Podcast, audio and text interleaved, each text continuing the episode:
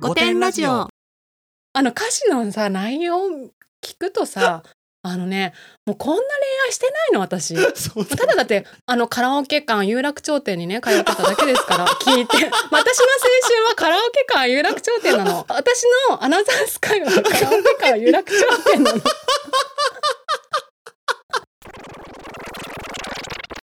皆さんこんばんは。生きることお疲れ様です。ゲイと女の御殿ラジオ、しょうちゃんです。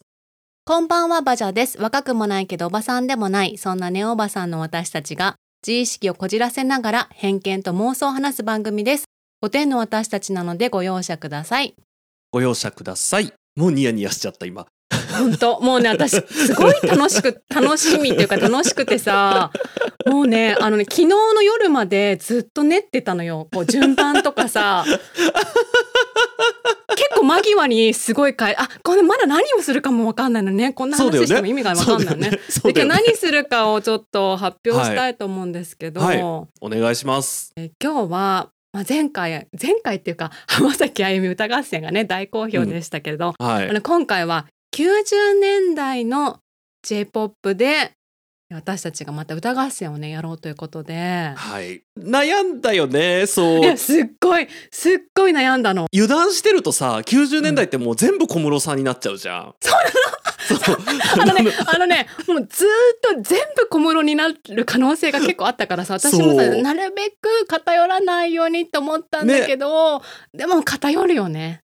しょうがないよね別に。こう小室さん入れちゃダメってわけではないけど、うん、でも一応私ほらなんていうの一アーティストを一個にしました、うん、歌合戦だからうん、私もね、うん、今さ実は私としょうちゃんお互いが何選んだか知らないじゃん。そうなんですよ。で私もそのポリシーで選んだんですよ、うん、だけどっていうのをちょっと見てほしい。なる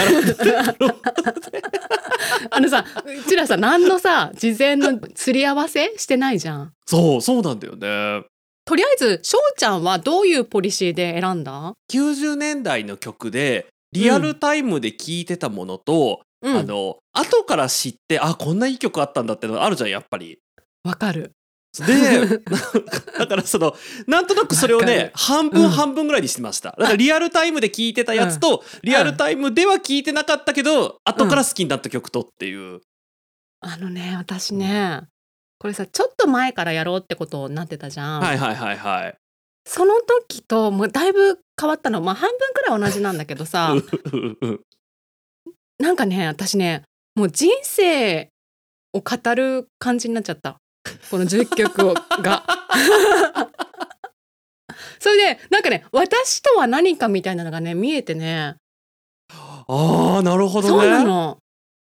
ちょっとびっくりしたの自分で。まさかこんな風になるとはっていう向き合ったんだよね自分と90年代の自分と。ちょっとさまだ私そこまでね、うん、時間を割けなかったからなんかもしかしたら聞いてくださった方からなんか、うん、しょうちゃんのこういうとこ出ちゃってますねっていうのがなんか後で教えてもらえるかもしれない。お互いその曲の楽しみ方っていろいろあるじゃん。はいはいはいはいはい、はい、でしょうちゃんはさ結構さマグローブが好きとかさ、うん、そういうのがあるじゃないですか、うんうん、やっぱ私さレコード会社に入りたくなるくらいさまあそうだよね受けてたもんね。そうなの。もう人生のなんていうの選択の一つになってるくらいのちょっとねなんか多分純粋に楽しんでるだけじゃなくてなんかちょっとマーケティング寄りな感じがねねまあそれもねちょっと後から話そういろいろあるのいろいろあるの、うんはい、私今回ねちょっとねプレイリストを、うん、皆さんに公開するので、うん、ちょっとプレイリストの順番、はいはいはいはいっていうのもこだわったので、うんうんうんうん、1位とかじゃないの順位とかじゃなくて分かる自分もねこの話全くしてなかったけど、うん、完全にプレイリスト想定で作ってたから、うん、全体の流れもうん、なんていうのちゃんと見てほしい。あと多分だけど私ねしょうちゃんと今回は1曲も被ってない気がすんの、うん、確かにうん、前回結構さ被ったじゃん。そうだって言っても浜崎あゆみさんの中だけだからね結構限られるからねそうだね。でも第2回もやりたいよねああいうね。そうあれはねあれやりたいねやりたいよね。じゃあやりましょうか。はい。1曲目はいイエローイエローハッピーポケットビスケッツです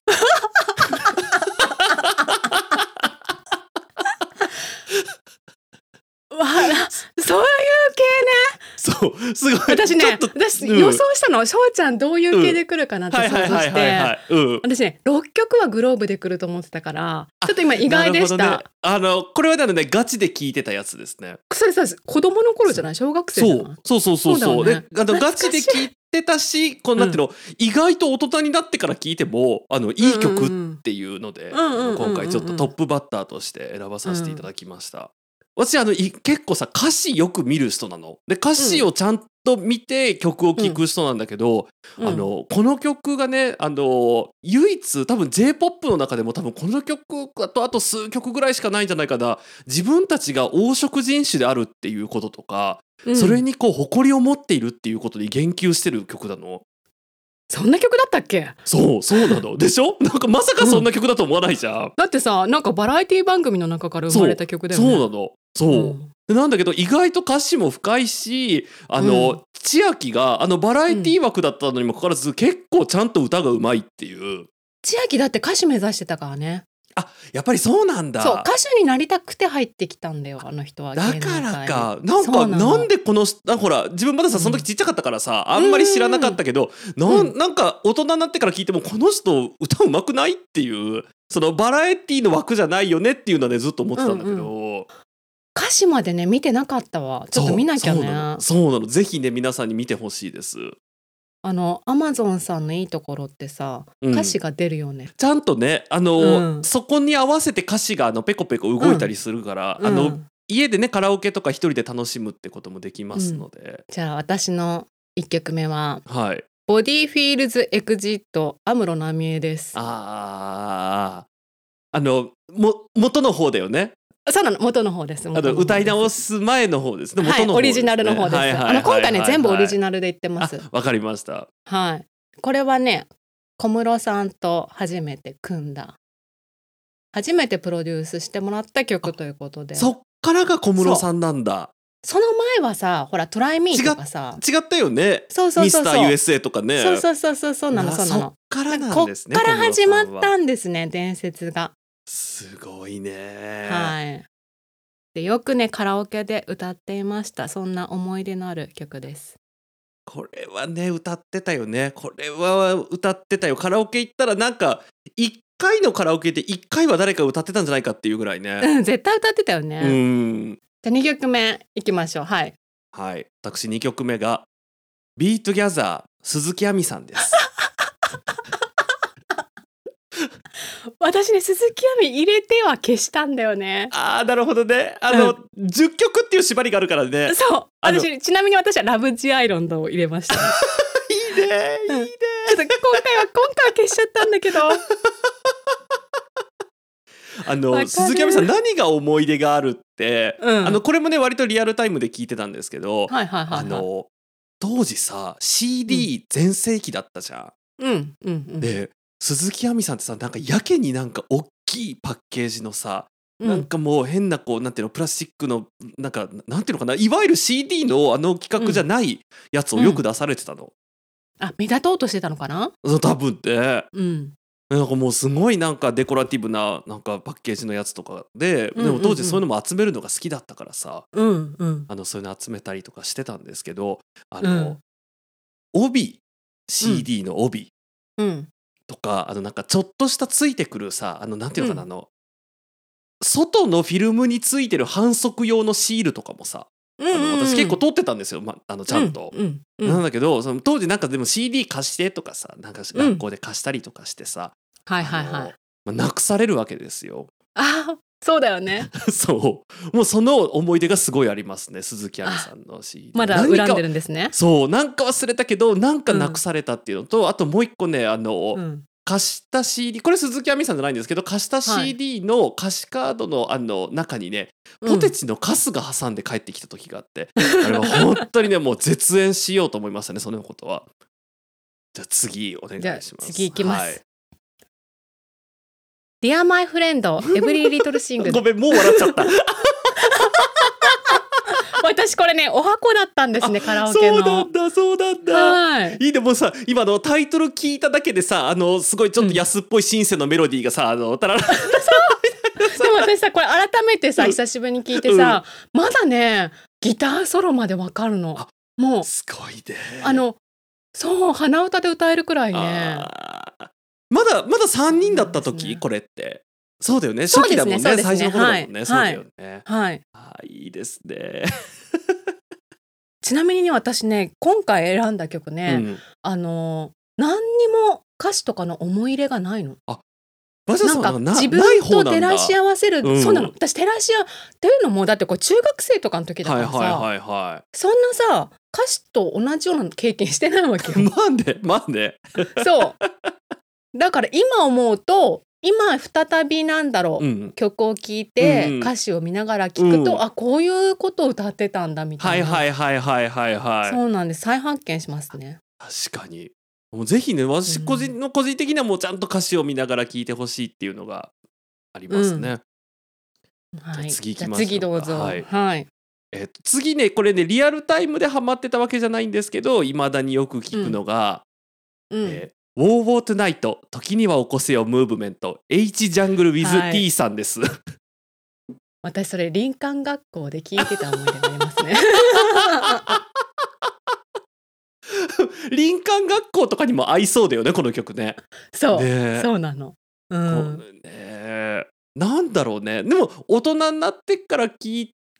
き始めたんだけどまあ、普通にいい曲だし、うん、なんかこうね、うん、絶対そんなことをあの二人は知らないだろうけどこうちょっとサラリーマンの悲哀みたいなのを語ってたりとか、うんうん、そうだね、ね、絶対知らない人たちが、ね、絶対知らない人たちが作ってるんだけど、ね、なんかサラリーマンのこう気持ちをよく分かってるなみたいな感じの、うんね、いい感じの曲なので、ぜひ多分ね聴いてくださってる方って皆さんほら、ね、はい、人生と生活のどちらにも疲れてる方ばっかりだろうからね、ぜひこういうの聞いてねちょっとこう癒されてみたりとかしてほしいですね。はい、次私ね2曲ここ続けてご紹介したいんですけど、はい、この2曲はね自分がよく歌ってたとか、うん、よく聴いてたっていうよりは、うんうん、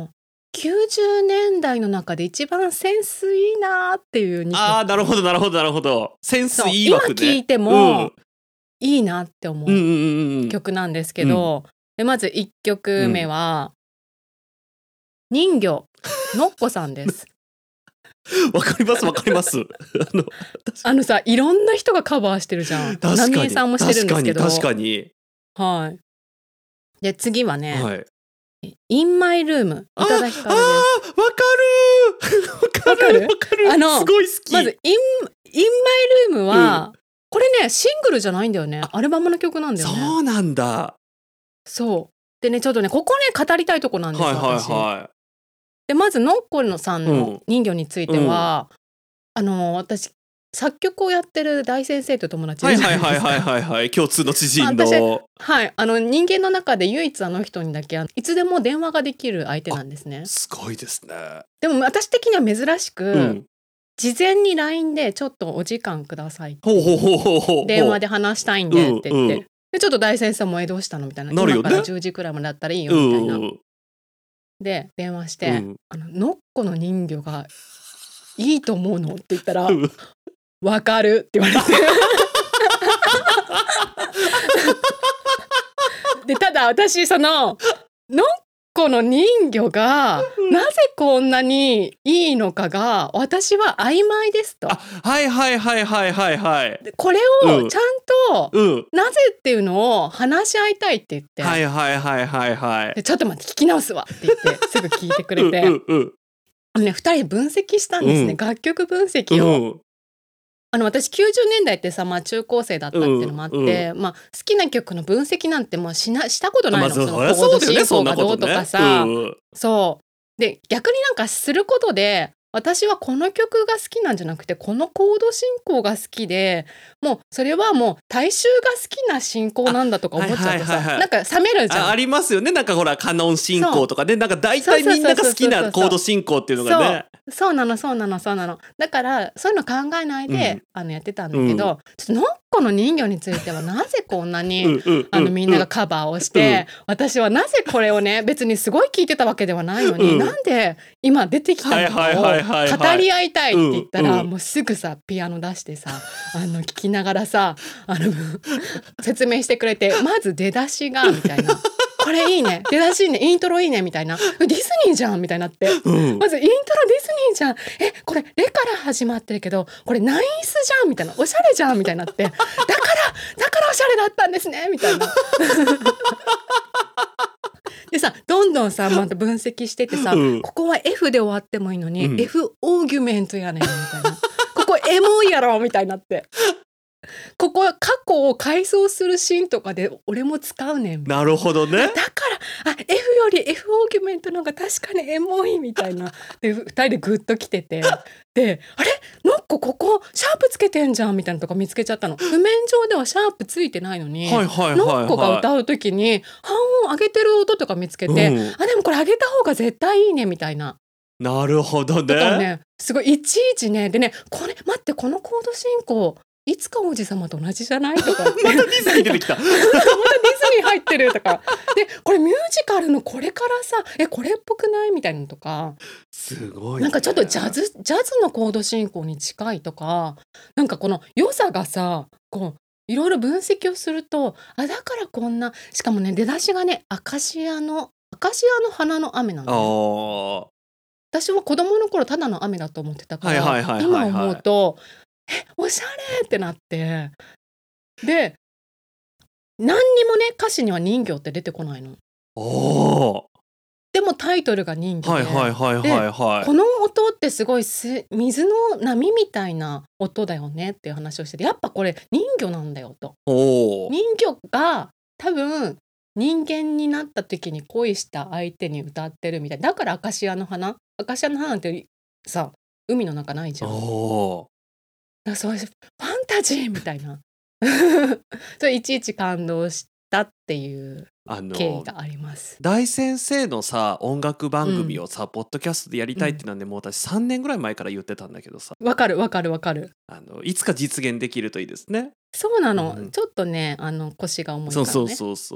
でもね、絶対今のさ解説聞いてさ、この曲はって、この曲はどうですかって教えてくださいって、なんか気になる人多分いっぱいいると思うんだよね。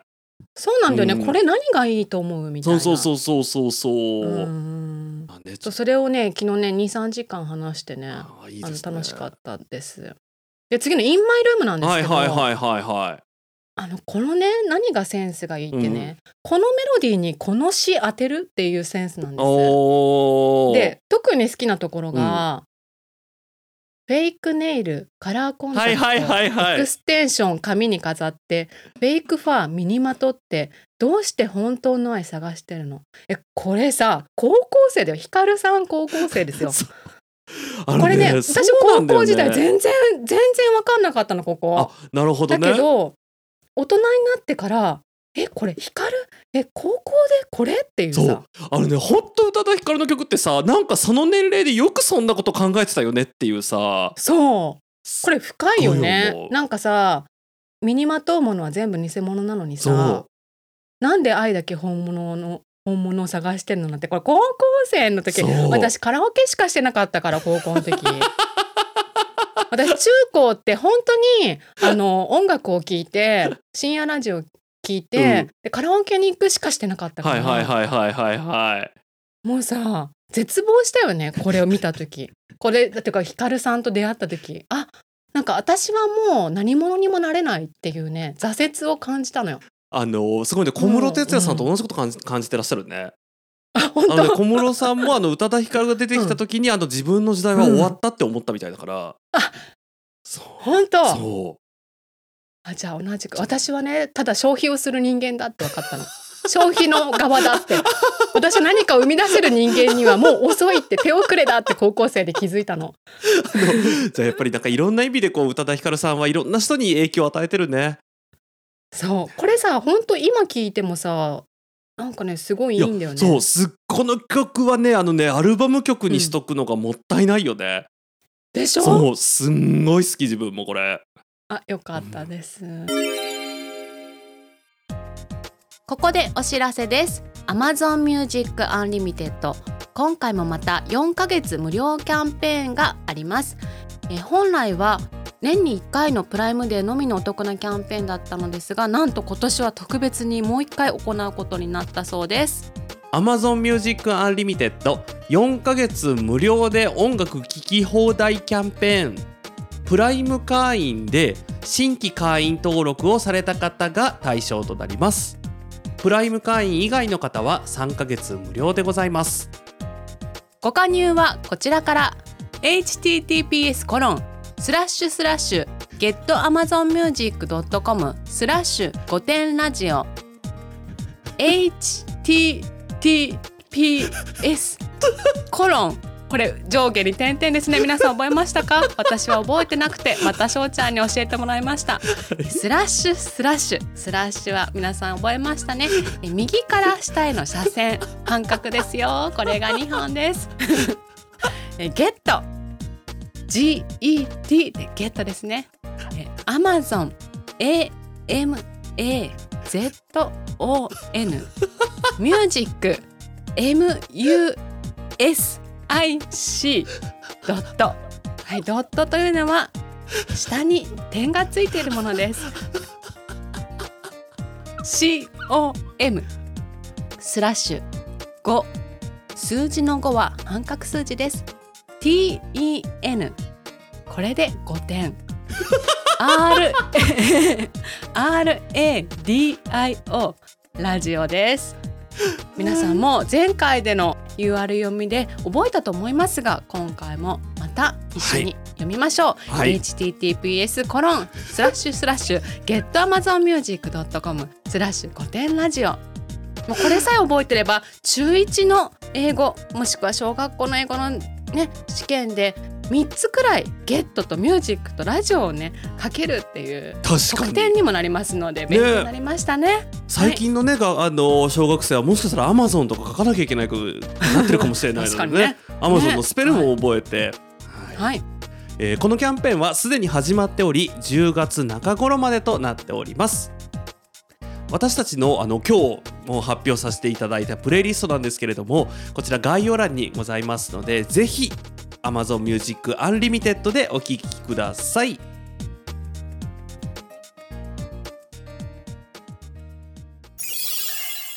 はい、次。あ、じゃあちょっと自分も2曲いっちゃいますね。じゃあ、はい、自分はなんかね、はい、そんなに2曲の関連性はあんまないんですけど、4曲目ちょっとね今改めて見てね、はい、またちょっとね TK 続いちゃってたわって、入れてた時ちょっと気づかなかったんだけどねそれは仕方ないもん、ね、一歩山ほどあるからね、時代だからね、いきますね。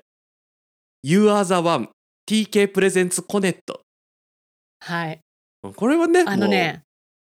昨日実は大先生とね、その楽曲分析だけじゃなく、全体の流れについて話してたんだけど、翔ちゃんが出した曲、今までね、ほとんど大先生も出してました大先生とはね大体ね音楽の趣味が被るので、多分そういうことなんでしょうね。で私もそれはね90年代を代表する曲だと思うよ、だけど私の歴史じゃないのって言って、ね、ああなるほどなるほど、却下させていたら、そう私との関連性は、ね、はいはいはいはい、これ、私はうちの姉がね、はい、CD を買ってきたんですよ。それでなんかチャリティーかなんかじゃなかったっけ？そうそう、チャリティーかなんかのやつで、ほら当時ってさ、まださそんなにこう、今ほどいろんな CD いっぱい買ってきてて、まあでそういうご両親が好きとかさ、ご家族で集めてるとかだったらあれだけどさ、一般的な家庭だとさ、そんな月に何枚も CD を買ったりしないじゃん普通。そうだよ、TSUTAYAがあったからね。そうそう、TSUTAYAに借りに行ったりとかさ、そんな感じだったじゃん。なんかこう買ってきた CD っていうのが結構貴重でさ、何回もなんか家族で聴いてたっていうのがね。よほどの曲じゃないと買わなかったよね。そうそうで、歌番組もよくやってたしね、今に比べたら。なんかこれはねすごいちょっと思い入れがありますね。もうねわかります、全部わかる、なんかその曲知らない、聴いてみようみたいなのが今んとこない、ね、確かにね、じゃあ次続けていきますね。はいはいはい、There will be love there 愛のある場所、ブリリアントグリーンです。それも大先生言ってた。も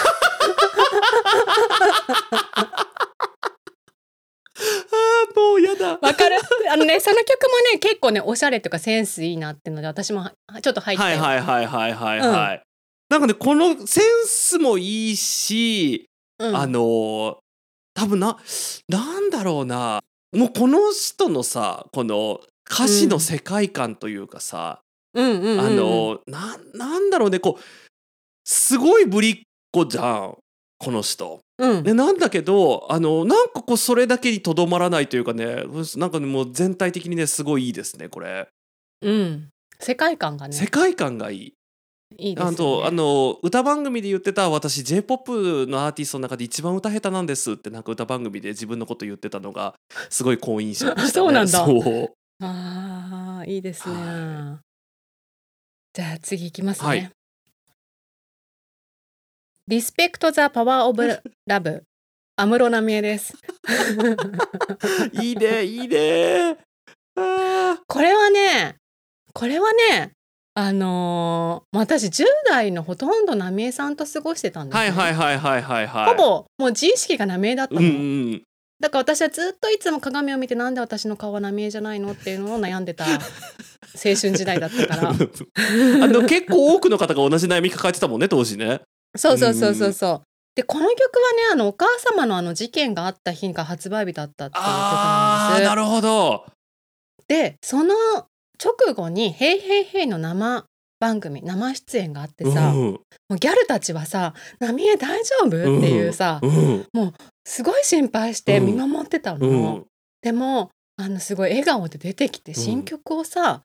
うん、歌って踊り切ったんですよ。さすがですね。なんかねもうね波江のね生き様っていうかさ、はいはいはいはいはい、を見たし、なんかもう支えるって思ったよね。あなあ、もうこれはファンはここで支えてあげないとっていうのはね、うん、そうなんか今まではファッションとかかっこいいと思ってたけど、うんうん、なんかもうねもう波江を一生支える私たちみたいなのがあって、でしかもなんかこの曲がさその事件の前に作られてもうレコーディングもしてるんだけど、うんもちろんねうん、歌詞もさ、うん、これもう予感してたのっていうくらいなところがあるし、うん、小室さんがさハモリで入ってくるんですよ、うんうんうんうん、歌でね、うん、でそれが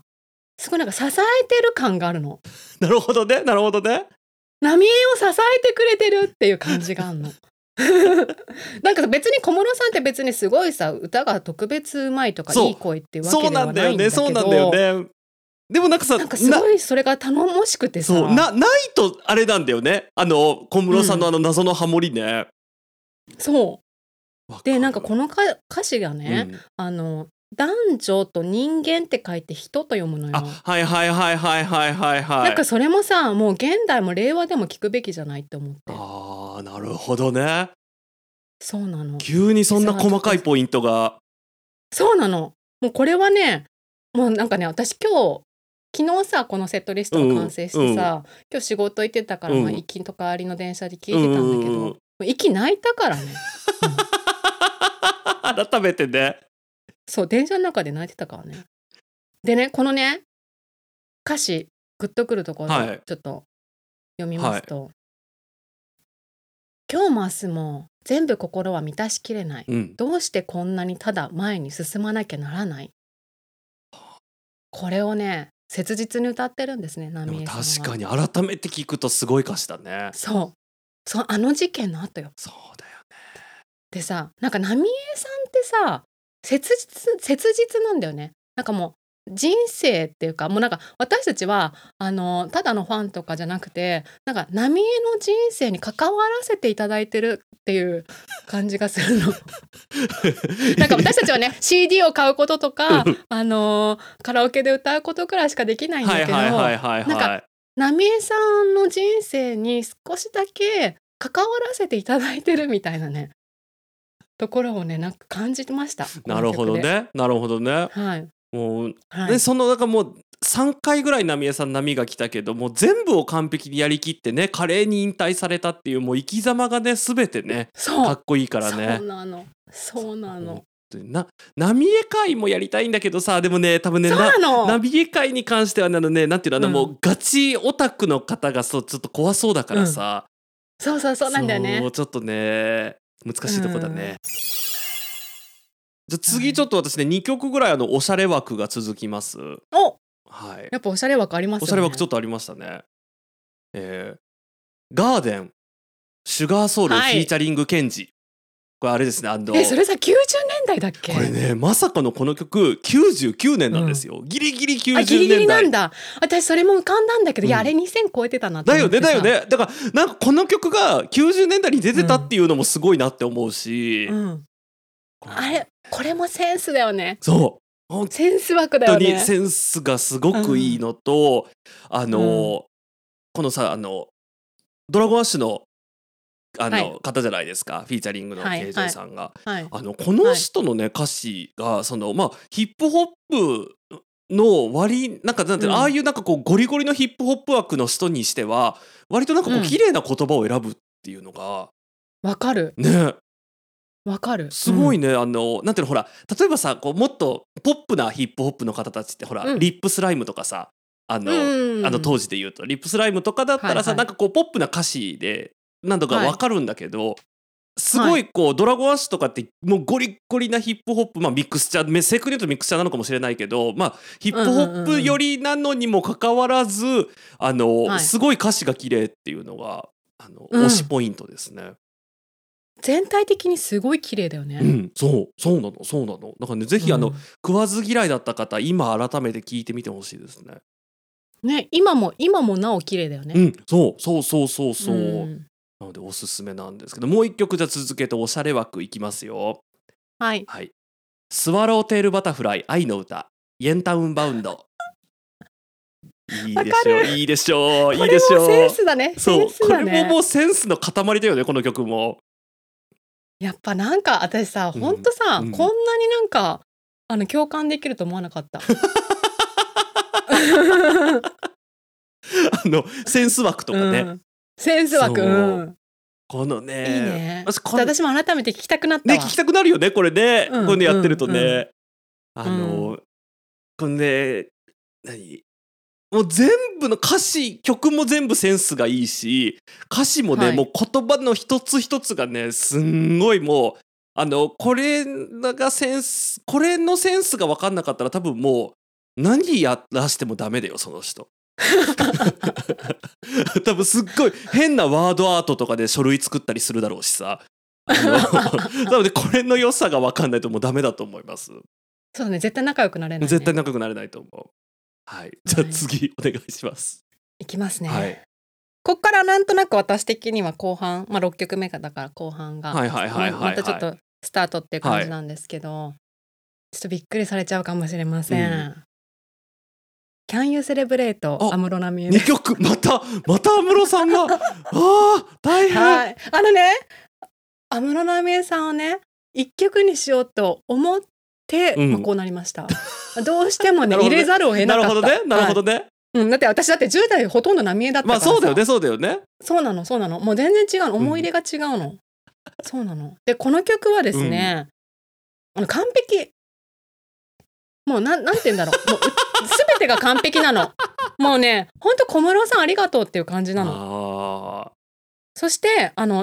お子さんがね、できて、最後の紅白っていう時の、もうねまだ覚えてかさっきのヘイヘイヘイもそうだけどさ、その一場面をいまだに覚えてるって結構すごいなと思って。でも確かに何十年前よっていうさ、そうだよねこれはね完璧な作品です。もうただそれだけです。確かにね、だから入れざるを得なかった。確かに、文句のつけどころもないしね。はい。じゃあここでずっとここまでね避けてきたグローブが次入りますよ。何を入れたんでしょうね。そうね、悩んだの、すっごい悩んだの、すっごい悩んで、選んだのがエニタイムスモーキンシガレット。あ、それ好きって言ってたよね。そう。もうしょうちゃんの中でそれはあれなんだろうね。そう。もうベストなんだろうね。多分ねもうベストなんだろうねこれ。なんていうのかな、長いのこの曲7分近くあるの。でもなんかもうこうなんてていうのかな、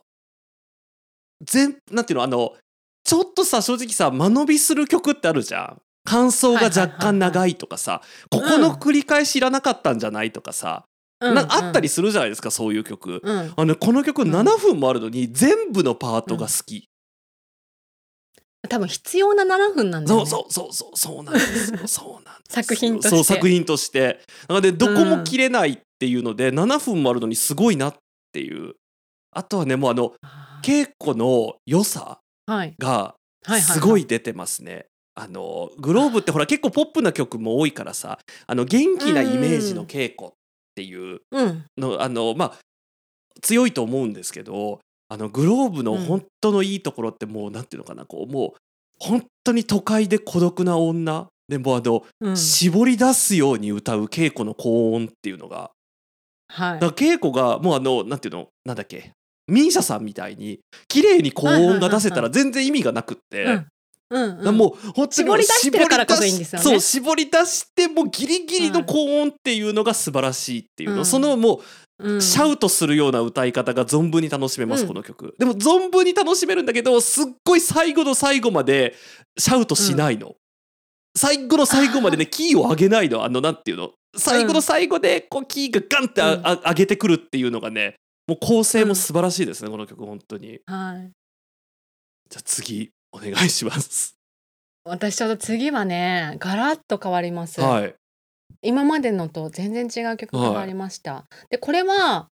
なんだろう、私結構アイドルの曲とかも好きなんですね、うんうんうん、まあ、ジャニオタだったっていうのもありますから、もうね、これはね、お手本、90年代のアイドルの曲としてのお手本ですっていう曲があって、うん、マジで恋する5秒前広末涼子です確かに素晴らしい。これ竹内まりやさんが、うん、プロデュースしたんですけど、うんうんうんうん、もうね、コードもね全部完璧、もうこれは売れるでしょって、これ誰が歌っても売れるっていう曲を当時ね、本当に可愛かった広末涼子さんが歌うことになって、これ絶対に売れるでしょっていうね、うんうんうん、売れないわけがないっていう曲なんですけど、うん、まあ、ここで私好きなのがさ、うん、まあ、MK5 ですね、はいはいはいはい、マジで恋する5秒前がね、うん、最後ね変わるんですね、歌詞が。わかるマジでキスをくれたのは門限の5秒前、マジで今夜眠れない真夜中の5秒前に変わるっていうのがねMK5 がね喧嘩していくんですね、はい、当時の甘酸っぱい恋愛を思うと、うん、このさ、うん、なんていうのかな、キスしたっていうのじゃなくてさ、このキスをくれたっていうのとかさ、素晴らしいよねもうこれ完璧なの、100点なの、もうなんか、なんだろう、教科書とかに載せるべきなの、これ。もしなんか音楽の制作したいみたいな人用の教科書があったら、もうこれね、もう100点まずこれから作ってみましょうっていう感じなの。確かに、うん、ね、もっとさ、なんかこうおしゃれっぽい曲山ほどありますけど、うん、もうこれができなかったらね、うん、ダメだよね。そう、基本だからさ、そうだよね、これが基本だからね、うん、ちなみにね、広末さんね、うん、もうこの歌は恥ずかしいから歌いたくないって言ってるそうです。ああ、なるほどね、うん、なんか、はい、今でも多分もうちょっと逆に50代とかなった時に広末さんに歌ってほしいですね、うんうん、逆にちょっと ね、噛む場が楽しみです ね、楽しみですね、はい、じゃあ次いきます、はい、これもまさかのギリギリ90年代っていうので、はい、ボーイズ&ガールズ浜崎あゆみさん。私愛はね悩んだの、うんうん、私的になんか愛は、うん、90年代って入れていいのかなと思って。そうなんだよね。ね。だからね、すごい悩んだんだけど、ね、まあ、今回そのほら、90年代を改めて聞いてもらうっていうのもさ、そうあれなので、これも90年代だったんだっていうのがね。なんかさ、さ、衣装覚えてる？覚えてる。これ衣装良かったよね。ね、さ、衣装まで覚えてるってさ、すごくない？よほどよ。本当にね、今何年？ 2022 年だよ。そう。23年前でしょ。怖いで、そうやって考えると。怖いよね。さ、びっくりするぐらい可愛かったよね、この時。可愛かった。本当に。もうね、なんか何だったんだろうっていうね。でこの辺からジャケットがマキシシングルになったりして、はいはいはい、そうそうそう、ちょっとずつね、そうだよね、そう、CD も大きくなったりとか、なんかいろいろこう変化が現れ始めた時ですね、はい、じゃあ次です、はい、これちょっとね知ってるかなってちょっとこれだけちょっとね不安だったんだけど、はいはいはいはいはい、熱帯夜スピードです。スピードの方は分かんないな。これねぜひ聴いてほしい。絶対しょうちゃん好きだと思う。これね「Wake Me Up」っていう CD のカップリングなんですけど、これね何がいいってね、まあ、曲もいいんですけど、なんかね間にねセリフみたいなのが入るのいいね。あれこれラップっていうのがまずあるのね、ラップなのかなどんなのかなこれみたいなちょっとややラップみたいなのがあって、その後完全にセリフがあるんですよ。へー。そこのセリフちょっと読んでみようかなと思います。ごめん、歌詞見たらね思い出した。わかりました。この曲これさ私ね夏のね夜中の2時くらいに急に思い出す時があるの。まさに熱帯夜そう聞きたくなるの、これね毎年ちゃんと聞いてるねおばさんいたらちょっと本当に連絡してほしい多分ソウルメイトだからなるほどね。毎年、なんか夏になると急にこの熱帯夜を聴きたくなるっていうね、なんか聴いちゃうっていうねでねこれね Amazon Music さんいいね。これねまず音楽のやつはさ、もう最初の昔のね、1997年かな、のがあるんですけど、ムービーの方がねちょっと大人になったのがもう全然ねやっぱ違うのよ。でもこの曲大人になってから歌うとまた変わりそうだよね。そうなの、全然違うのよ。やっぱりそうなんだ。今日は今年一番の熱帯夜、体がすごく暑いのに心だけなぜかとても寒い、夜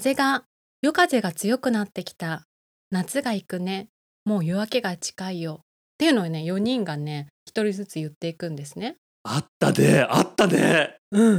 でこれねカラオケの時ね困るの、なんかノリがいい4人だとマイクを渡して1人ずつやってこう楽しいんだけど、これなんかあんまりそういうノリじゃない人と行くとねちょっとここで止めなきゃいけないかなっていうなるほど、ね、一回も消さなきゃいけないかなっていう雰囲気になるっていう、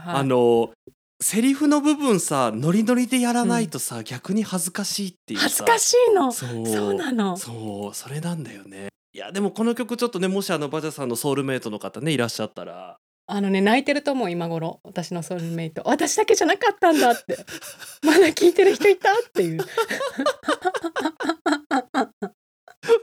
ゃあバジャさん続けてもう一曲、ファーストラブ、宇多田ヒカルです。これもね完璧なの。確かに90年代集大成っていう感じがしてこれ J-POP ですかみたいな、洋楽じゃなくて J ですかみたいな感じ でこれもねやっぱ高校生の時だったんですね。ヒカルも私も高校生、でねもうね絶望を感じましたもうさこのさ歌詞のさ内容聞くとさもうこんな恋愛してないの私。ただだってカラオケ館有楽町店にね通ってただけですから聞いて私の青春はカラオケ館有楽町店なの。もう卒業式の日も行ったんだけど、もうそこ私のアナザースカイはカラオケ館有楽町店なのもう私の青春はもう J-POP かもうカラオケかなの。もうそこにしかないのにそのね片や宇多田ヒカルさんはそうもうタバコのフレーバーとかねしないの。うち退学になるからもうタバコなんて吸ってたらでさもう絶望したのよ。もうほんともう私もうだからまた私は消費者だわって思ってもう一生リスナーでしかいられないっていうね。もう私は歌うことしかできない、カラオケ館で歌うことしかできないのっていうもうだから私10代ずっとそれしかしてないんだからもう歌聞いてちょっとラジオ聞いて、まあラジオもさ歌聞いてるじゃん。そうだよねそうだよね。そうもうだって私本当に何の役にも立たなかったのこの経験が。だ今日さもう満を持してなわけ私の10代ずっとやってきたものがやっと就活も落ちてさ私ねすごい努力したの、もう私は消費者側だってさ、絶望を感じたヒカルのその出会いからね、私はちょっともう支える側に行こうと思って、私はレコード会社に入りたいと、プロモーターになって、ラジオ局とかにね、届けて、流してもらう仕事がしたいと思ってさ、就活も頑張ったし、なんか私音楽著作権の勉強とかすごいじゃん。これねレコード会社とかテレビ局の人しか行かないやつなの。それを半年くらいさ、虎ノ門に通ってさ、試験も受けてさ、就活に臨んで、レコード会社がね本命で行ったんですよ。で私さ記憶からさなくしてたというか、私全部落ちたって話したじゃん。今日ね聞きながら思い出したんだけど、私一社だけね経理だったら合格って言われたの。ほう。すごい大手のレコード会社さんが、大っぴらにはなんかリクナビとかでは全然募集してなくて、でなんか私すごいマニアックな場所で見つけてさ、求人を、で履歴書を送ったら、なんか電話来て、面接来てくださいって言われてさ、いきなり最初の面接でコーヒー出されたの、ちゃんとコーヒーカップに入った。でビビってさ、え何これと思って、そしたらなんか社長さん来て、えっと思って、でね、なんで経理やりたいんだって言われたの。私経理やりたいなんて一言も言ってないわけよ。そうね、でって私もなって、えってなって、私経理やりたいんじゃないんですけどって言ったら向こうもえってなって、でこっち経理探してんだけどみたいな。で私プロモーターやりたいんですって言ったんだけど、プロモーターいらねえしって言われて、で、なんかお前経理って何か知ってんのかって言われて、だから知りませんって言ってさ。でね、この後本屋行って経理の本見てこいって言われて、それで経理やりたいと思ったら電話しろって言われてさ、でさ本読んでさ、あ私がやりたいことじゃないと思って電話しなかったっていうのを思い出しました。そこのね社長さんで、そこの会社さすごい売れる音楽ばっかり作ってる会社っていう偏見があってさ、なんかそれらしきことを言っちゃったんですよ。なんか御社のそのすごいこう商売する姿勢が好きみたいなさ、売ろうとしてる姿勢がなんか共感できますみたいな。そしたらさなんかすごい怒られてさ、うちはそういうんじゃねえんだみたいな。なんかバザさんってその時からの正直だったんだね。そうなのそうなの。じゃあ最後ですか。ついに最後ですね。もうずいぶん長くやっちゃった、もう前編後編で分けるぐらいの長さになっちゃったんで、でもいいんじゃない、今回長くて。確かにスペシャルじゃない。確かに確かに、これ多分ねすんごい意外だと思うの。全然予想できません。じゃあ先にエピソードからお話しますね。お願いします。はい。何度かお話ししてる通り、私全然友達がいなかったので、夏休みすごい暇だったんですよ。すっごい暇で、私何をやってたかっていうと、母親がパートをしていた会社の近くまで朝一緒に出勤をして、でランチまでその辺の街をブラブラして過ごすんですよ。で母親がランチの時間にまた合流して一緒にお昼ご飯を食べて、で母親はまた仕事に戻るんですよ。でまたそれ母親の仕事が終わるまでその辺をブラブラブラブラこっつき歩いて、でまただから仕事が終わる夕方ぐらいにまた合流して家に帰るっていうことを夏休みの間ずっとやってた時があって、そう。なかなかね経験したことがない方の多い感じの ね夏休みを過ごしてたんですけど、当時、母親が仕事をしていたのが東京でいう秋葉原みたいな名古屋のなんかすごくこうパソコン街みたいなとこだったんですよ。大須ですか。そうですそうですそうです、まさにあそこです。であそこで、母親が仕事終わる待ってる間もう私何してたかってパソコン屋さんをブラブラブラブラ巡ってたんですよ。でその時にやることもないけど、パソコンの知識は昔あったので、お店のパソコンで勝手にインターネットしたりしてすごい時間潰してたんですね。でチャット、当時からもうチャットとかダイヤルアップでしかインターネットにつながらなかった頃からチャットとかやってて、私すごいなんていうの、先端そう、本当に最先端を行ってたんですけど、うん、まあ、その理由が、まあ、友達がいなかったから最先端を行かざるを得なかったっていう、うん、だからインターネットの向こうにだけは話し相手がいるっていう状態だったんですね、はい、で、はい、そんな中よくまあそこのお店でチャットをさせてもらってて、はい、お店の人も多分まあ変な子供がいるわっていうので多分黙認してくれてたんですね、うんうんうん、で、うん、そこのいっぱいモニターとかあるじゃん、うん、あれ電気屋さんだから、はいはいはい、で当時 DVD とかがおそらく出たてだったんでしょうかねの、うんうんうん、反則用で流されていたのがこの曲のプロモーションビデオだったんです、はい、何かっていうと別にこんなもったいぶっていうほどの曲でもないんだけど、翔ちゃんの中では大事な曲なんですけどね、ドライバーズハイ、ラルク&シエルさんです。めっちゃ意外なんだけど、でしょ、めっちゃ意外でしょ、翔ちゃんがラルクですか、そう、はい、めっちゃ意外な、なんかでも分かる、やっぱ売れたよね、そう売れたじゃん。でもこの曲が本当に1日この曲の PV がリピートされてたの、じゃあ翔ちゃんの青春なんだ。そう、ずっとパソコンでカタカタカタカタ知らない人とチャットしながら、うん、その曲を横目にずっと見続けるっていう、うん、そんなねことをやってましたね、夏休み。まあそれ以外はね、ほら前にもお話しした小豆をこっちのお皿からこっちのお皿にお箸で移すとか、うん、そういうことを低学年の頃はやってたんですけど、中学年から高学年にかけてはそうやって母親について出勤をして母親の仕事してる間を待つっていう、